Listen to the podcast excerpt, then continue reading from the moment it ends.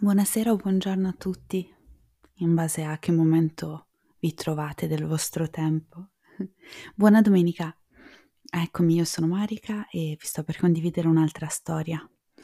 Ehm, questa tratterà di una continuazione di una serie che ho già iniziato a condividervi, che è Racconti fuori dal tempo e dallo spazio.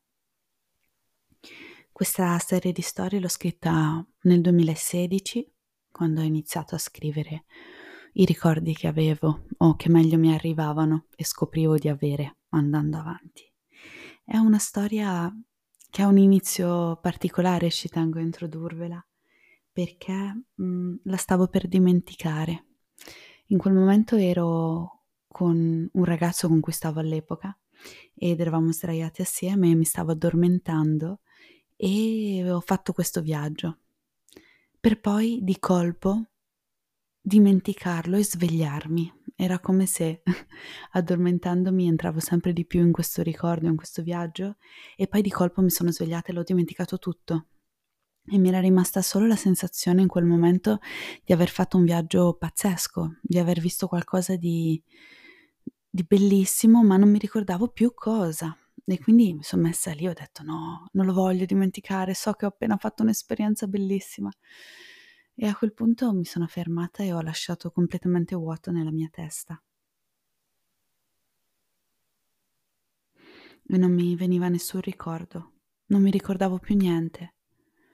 E mm, allora ho lasciato ancora vuoto e mi è apparso un albero, un pino.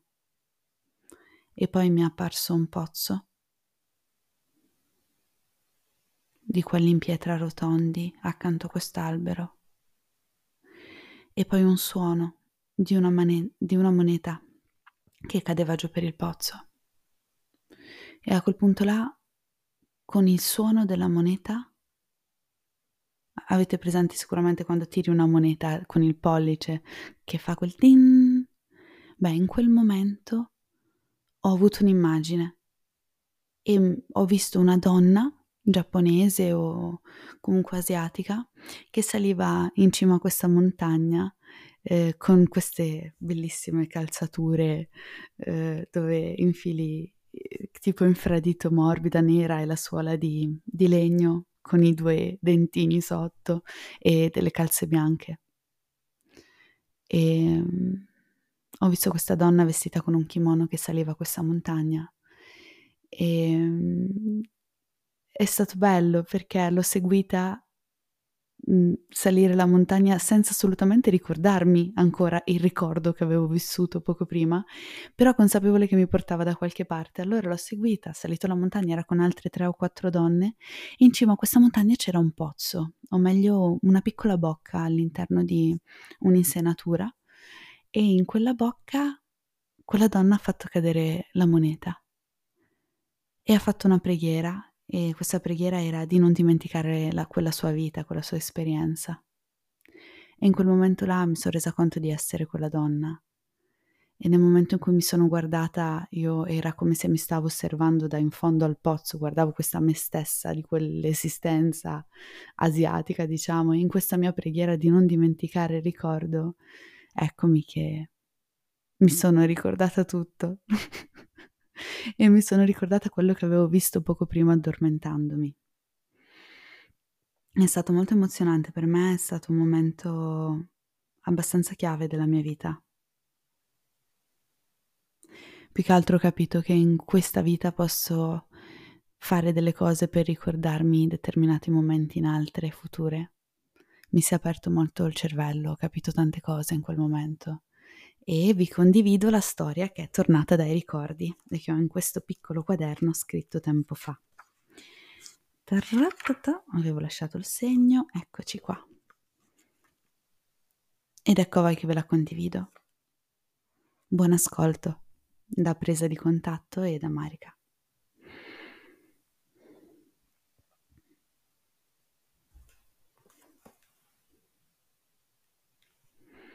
Mi incanto nell'acqua.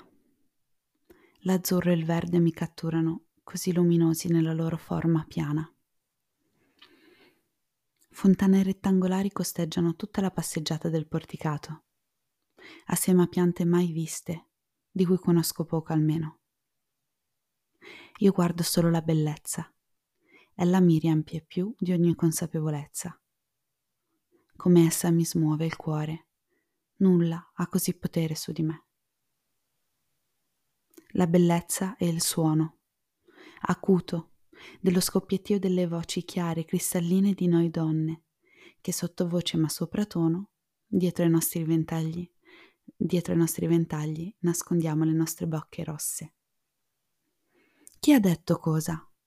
Diventiamo un unico organismo che si muove al suono della bellezza, dell'inaspettato, dello sconosciuto e lo coloriamo, sentendo l'aria come si muove. Assieme doniamo forma sonora alle sorprese, alle delusioni, alle conquiste e alle depressioni dell'imperatore. Come, pet- come pittrici delineiamo i bordi umorali di chi delinea i bordi geografici del Giappone. Devota alla bellezza totale, incapaci anche solo di guardare qualcosa che ci può sporcare, picchiettanti sul legno ci ritroviamo con le punte a camminare, passo leggero e svelto, pronte a pitturare. Dalle nostre bocche raramente il riso scompare. Del nostro tono ne va la pace di tutto il continente orientale. Non siamo autorizzati a provare nessuna emozione singolare la nostra attenzione sempre si deve concentrare sul respiro dell'imperatore. A tutte le ore del giorno e della notte, nostro compito è accompagnare colui che controlla la nostra sorte. Possiamo solo ascoltare la morte che sulla sua bocca compare, senza giudicare. La nostra sorte è quella di eterne creatrici di suono musicale. Persa nell'acqua dei giardini, e in quelle forme naturali così strane, sono in piedi assieme alle altre sulla sinistra del Palazzo Rosso. Oggi è una giornata particolare, c'è fermento nell'aria. Il nostro vociferare allegro e scoppiettante lo sottolinea. Dicono che è una cosa mai vista. Uomini scuri di pelo, come i nostri, ma anche di pelle.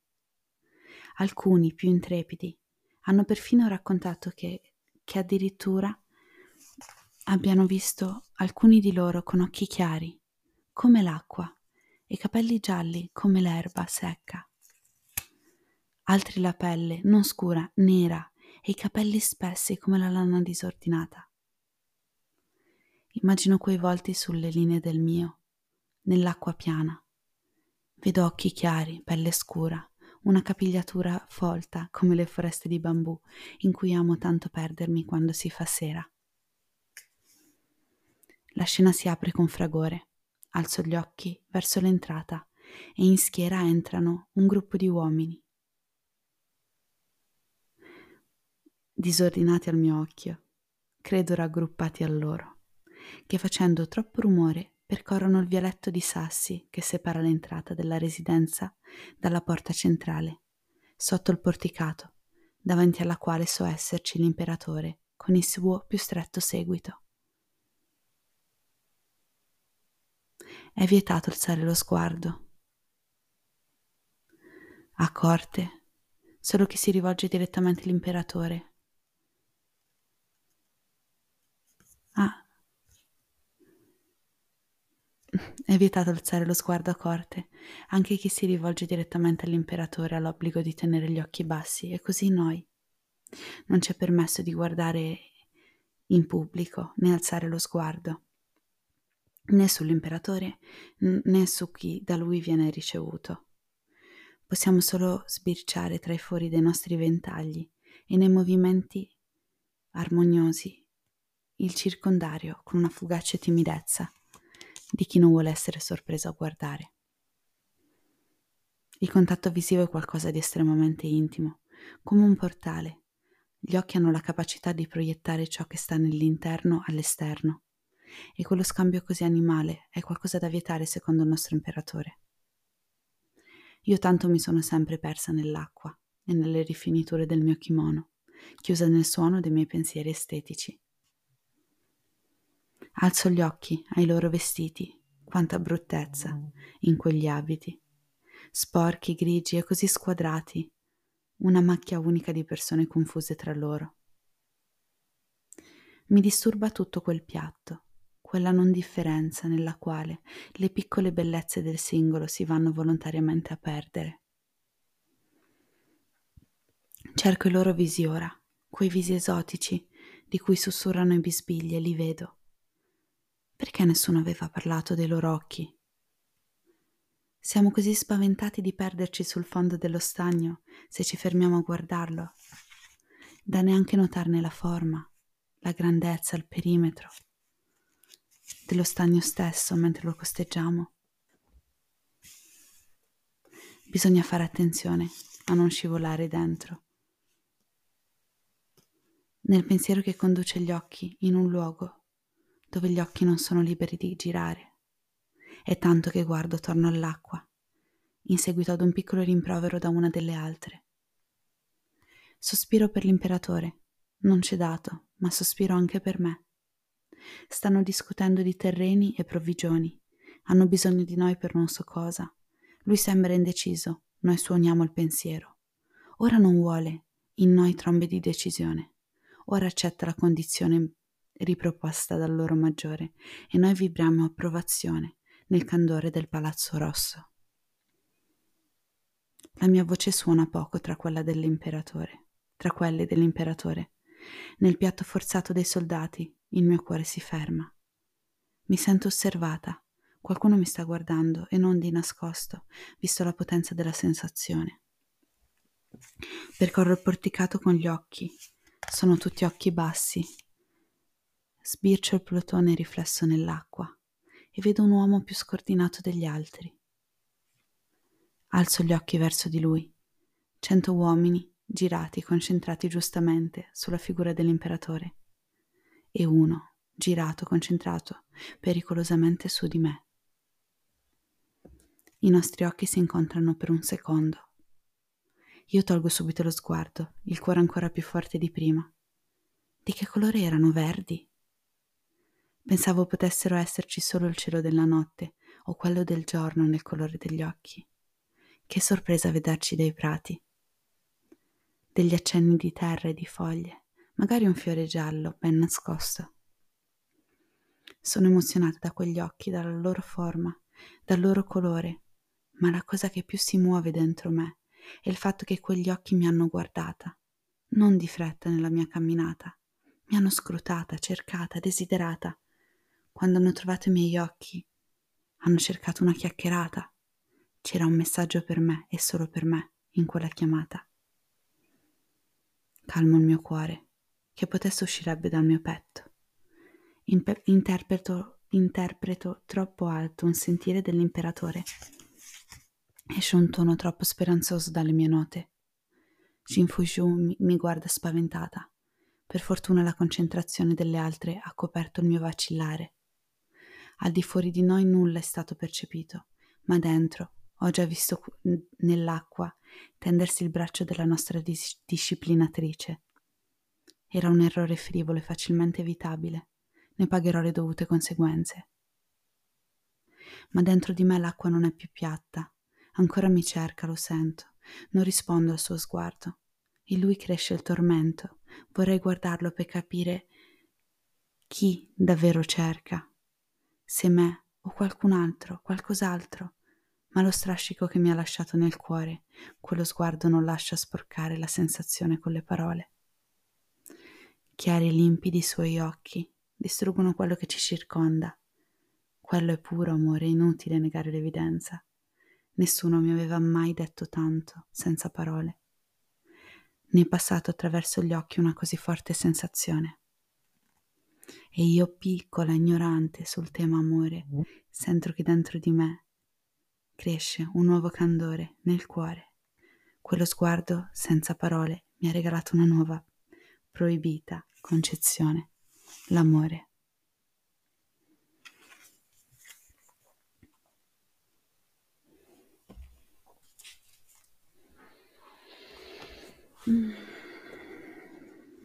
Eccoci.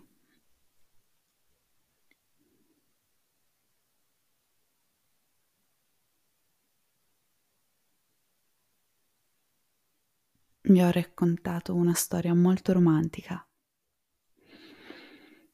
Quegli occhi li ho poi riconosciuti, ma li ho riconosciuti subito negli occhi del ragazzo con cui stavo al tempo, al, accanto al quale mi ero addormentata. E nonché poi ho incontrato una ragazza anni dopo che era in quel gruppo di donne.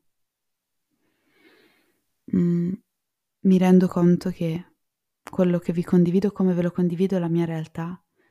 Non credete in nulla che non abbiate sperimentato, questo lo sostengo sempre. Questa è semplicemente qualche pezzetto della mia esperienza. Quello che è successo dopo è che ho scritto un'altra storia, ehm, sempre connettendo con questa mia esistenza, se vogliamo chiamarla, e che era in un bellissimo giardino giapponese a guardare i fiori e a rinunciare a questo amore. E è stato forte perché è come se mi mancasse un pezzetto, non capivo perché c'era tutta quella tristezza dentro quest'altra storia che ho scritto poco dopo, che era come la conclusione. E poi tempo ancora dopo mi è arrivata un'altra visione. Però era come se dovevo prima uscire da quella relazione che stavo vivendo per vederla. Forse un po' complesso, spero si capisca. Eh, però quello che è successo nell'immagine successiva che vi condivido adesso a, a braccio, a memoria, perché comunque me la ricordo molto bene, ero io che, mm, io, quell'esistenza giapponese, che era in una sala da tè e che stava andando a fare la geisha. Quindi stava mm, intrattenendo diversi gruppi di, di uomini con la musica, versando il tè, senza il lato sessuale, solo quello um, artistico. E um, quello che è successo è che di nuovo quell'uomo è tornato in quella sala da tè e mi ha visto. Mm, e mi ha inseguito lungo il porticato, abbiamo bevuto sake tra tutti, poi alla fine siamo finiti fuori a correre, io avevo questo vestito lunghissimo e mi stavo divertendo tantissimo a correre sul porticato con lui che mi inseguiva con queste mani in avanti, un poco più fuori nevicava, c'era una neve bellissima e tutte le fontane che stavano facendo i loro suoni, passando nella, dell'acqua, perché nevicava ma non faceva troppo freddo, quindi non era ghiacciata, era un ambiente bellissimo. E, e quindi stavamo correndo sotto questi porticati a piedi nudi. Io mi tenevo il vestito e lui mi correva dietro ubriaco, tendendo le mani in avanti per prendermi, pur sapendo che non mi avrebbe probabilmente preso. Io non mi sarei lasciata prendere, non, non, non potevamo in nessun modo essere toccate, però era il nostro gioco per comunicare, soprattutto che non parlavamo la stessa lingua. Eh, però a quel punto quindi ci sono io che corro, lui che tende le mani in avanti, un po' barcollante, e di colpo si è aperta una porta di quell'ascorrimento e da quella porta è uscito, non è uscito un uomo, ma è uscita una spada che è caduta esattamente sulle sue mani e gliel'ha tranciate tutte e due di netto. E io sono rimasta un po' traumatizzata vedendo questa scena e mm, soprattutto per tutto il sangue che è schizzato da tutte le parti e mm, sulla neve, su tutto quello che ci circondava. E a quel punto ho visto affacciarsi fuori da questa porta che era stata aperta alla mia destra, però ormai alla mia sinistra perché mi ero girata dopo aver sentito le urla, si è affacciato un uomo che era ehm, l'uomo, un, un collaboratore con, dell'imperatore, un samurai, che ehm, mi aveva avuto in promessa sposa o comunque sì, ero stata promessa a lui dall'imperatore stesso e che si era un po' scazzato che... Eh, stessi giocando con quell'uomo. E quindi in quel momento mi sono anche sentita un po' in colpa perché io quest'uomo diciamo che mi piaceva ma non mi piaceva e insomma mi ero innamorata di quest'altro, questo americano, non so di dove era però, di quest'altra nazione. E quello che è successo è che eh, quest'uomo mi ha guardato, io sono scoppiata a piangere e mi ha solo detto torna a casa. E così sono andata via, sono tornata a casa e non ho mai più saputo cosa fosse successo a questo uomo a cui erano state tranciate di netto entrambe le mani, quest'uomo dagli occhi verdi. E, ehm, e poi, esatto, ho scritto quell'ultima storia, prima di vedere questa scena. Ho, sì, mi sembra prima, perché comunque è arrivata dopo. Adesso è successo già tutto questo un po' di anni fa, non mi ricordo bene, però rimane il fatto che poi mi sono chiusa in questo giardino e ho chiuso de- dietro di me anche questa parte di ricordo. Poi mi sa che sono salita su al, al monte e ho tirato la monetina per farsi di non dimenticare quell'amore. E infatti quell'amore è tornato, è stato quello che è stato, l'ho vissuto con questo uomo, è stato bello, e anche è andato, è finito, si è concluso, anche questo è stato bello ed era la cosa che più si adattava a me. E quindi eccoci, questa è stata l'esperienza.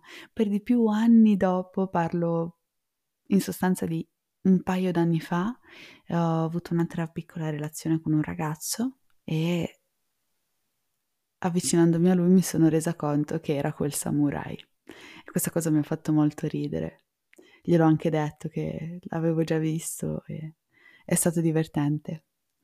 Eh, beh, però va bene anche così, nel senso che anche quella relazione, quella è durata proprio poco, infatti non ero molto convinta, ma già si sapeva. E, e quindi questo è. Quindi andiamo avanti in questo gioco di avanti, indietro, destra, sinistra, mh, mm, sangue e neve andiamo avanti e mm, scopriamo e uniamo sempre più tutti i pezzi e recuperiamoci, ricostruiamoci perché è bellissimo. Parlo al C, nel senso che ora vi ho condiviso la mia storia, ma mh, mm, queste mie storie così personali, intime, ve le condivido oltre che perché le trovo molto belle, anche perché auguro a tutti noi, umanità, di riprendere contatto sempre di più con tante parti di noi che sono esiste, esistite, esistette, mi veniva non so perché, esistite, che esisteranno, che, che sono, che sono state. E così da in qualche modo liberarci dal vivere nei ricordi, ma poter vivere sempre nella novità, nel, nel, nella bellezza, nella, nella consapevolezza di cosa stiamo facendo e nello scrivere anche cose nuove.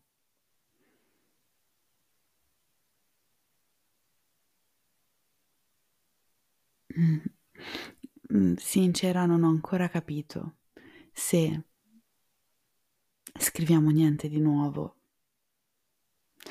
E sto ancora chiarendomi dove sta il limite dove scriviamo cose nuove e dove invece riscriviamo cose vecchie. E le riscriviamo chiaro in una loro versione più bella, più armonica e più libera dal dolore che è stato. Quindi mm, questo, questo è sicuramente un passaggio dove io ho riscritto eh, qualcosa che è stato molto doloroso per me in un'altra vita, è stato questo amore che non ho potuto vivere, l'ho vissuto da un certo punto di vista mi ha cresciuta tanto e sono felice di averlo fatto. E da un altro punto di vista era come viene bene descritto dentro a quei colori dei, dei, dei, capelli di paglia, mi viene in mente un fuoco di paglia, un, un qualcosa che è stato importante e che è finito. E che sono molto felice che sia finito perché è stata una relazione molto impegnativa. E quindi questo. Grazie del vostro ascolto, spero vi dia qualcosa tutto questo racconto, magari un rivalutare le relazioni che avete vissuto, che state vivendo, come delle versioni più soft e più amorevoli di altre cose che avete già vissuto o occasioni che vi siete dati che non avete avuto prima o comunque liberazioni, perché alla fine lo sono tutte, che vadano bene o male sono piccole liberazioni di parte di noi, le relazioni. Oggi stavo ascoltando un'intervista di, mm, di Madame che diceva che le relazioni sono come funghi, che creano tessuto, permettono nutrimento e ci fanno in modo di creare terreni nuovi. E sono molto d'accordo, nel senso che le relazioni sono proprio l'humus della vita e lo sono state in passato, quindi è ciò che ancora ci permette ora di crescere sui terreni che camminiamo. E quindi buona crescita a tutti noi. Vi do un grandissimo abbraccio, vi do appuntamento la prossima domenica e perché vi condivido di domenica perché non lavoro e quindi è quel momento di raccoglimento che mi fa piacere prendermi e dedicarvi e in più mi dà il tempo tutta la settimana di pensare a che cosa vi voglio condividere per poi arrivare all'ultimo minuto e cambiare sempre idea, però andiamo avanti. Quindi questo sarebbe un altro episodio di racconti fuori dal tempo e dallo spazio, storie da leggere a voce alta per ascoltatori ad occhi chiusi. Buon viaggio e ci vediamo la prossima settimana. Au revoir.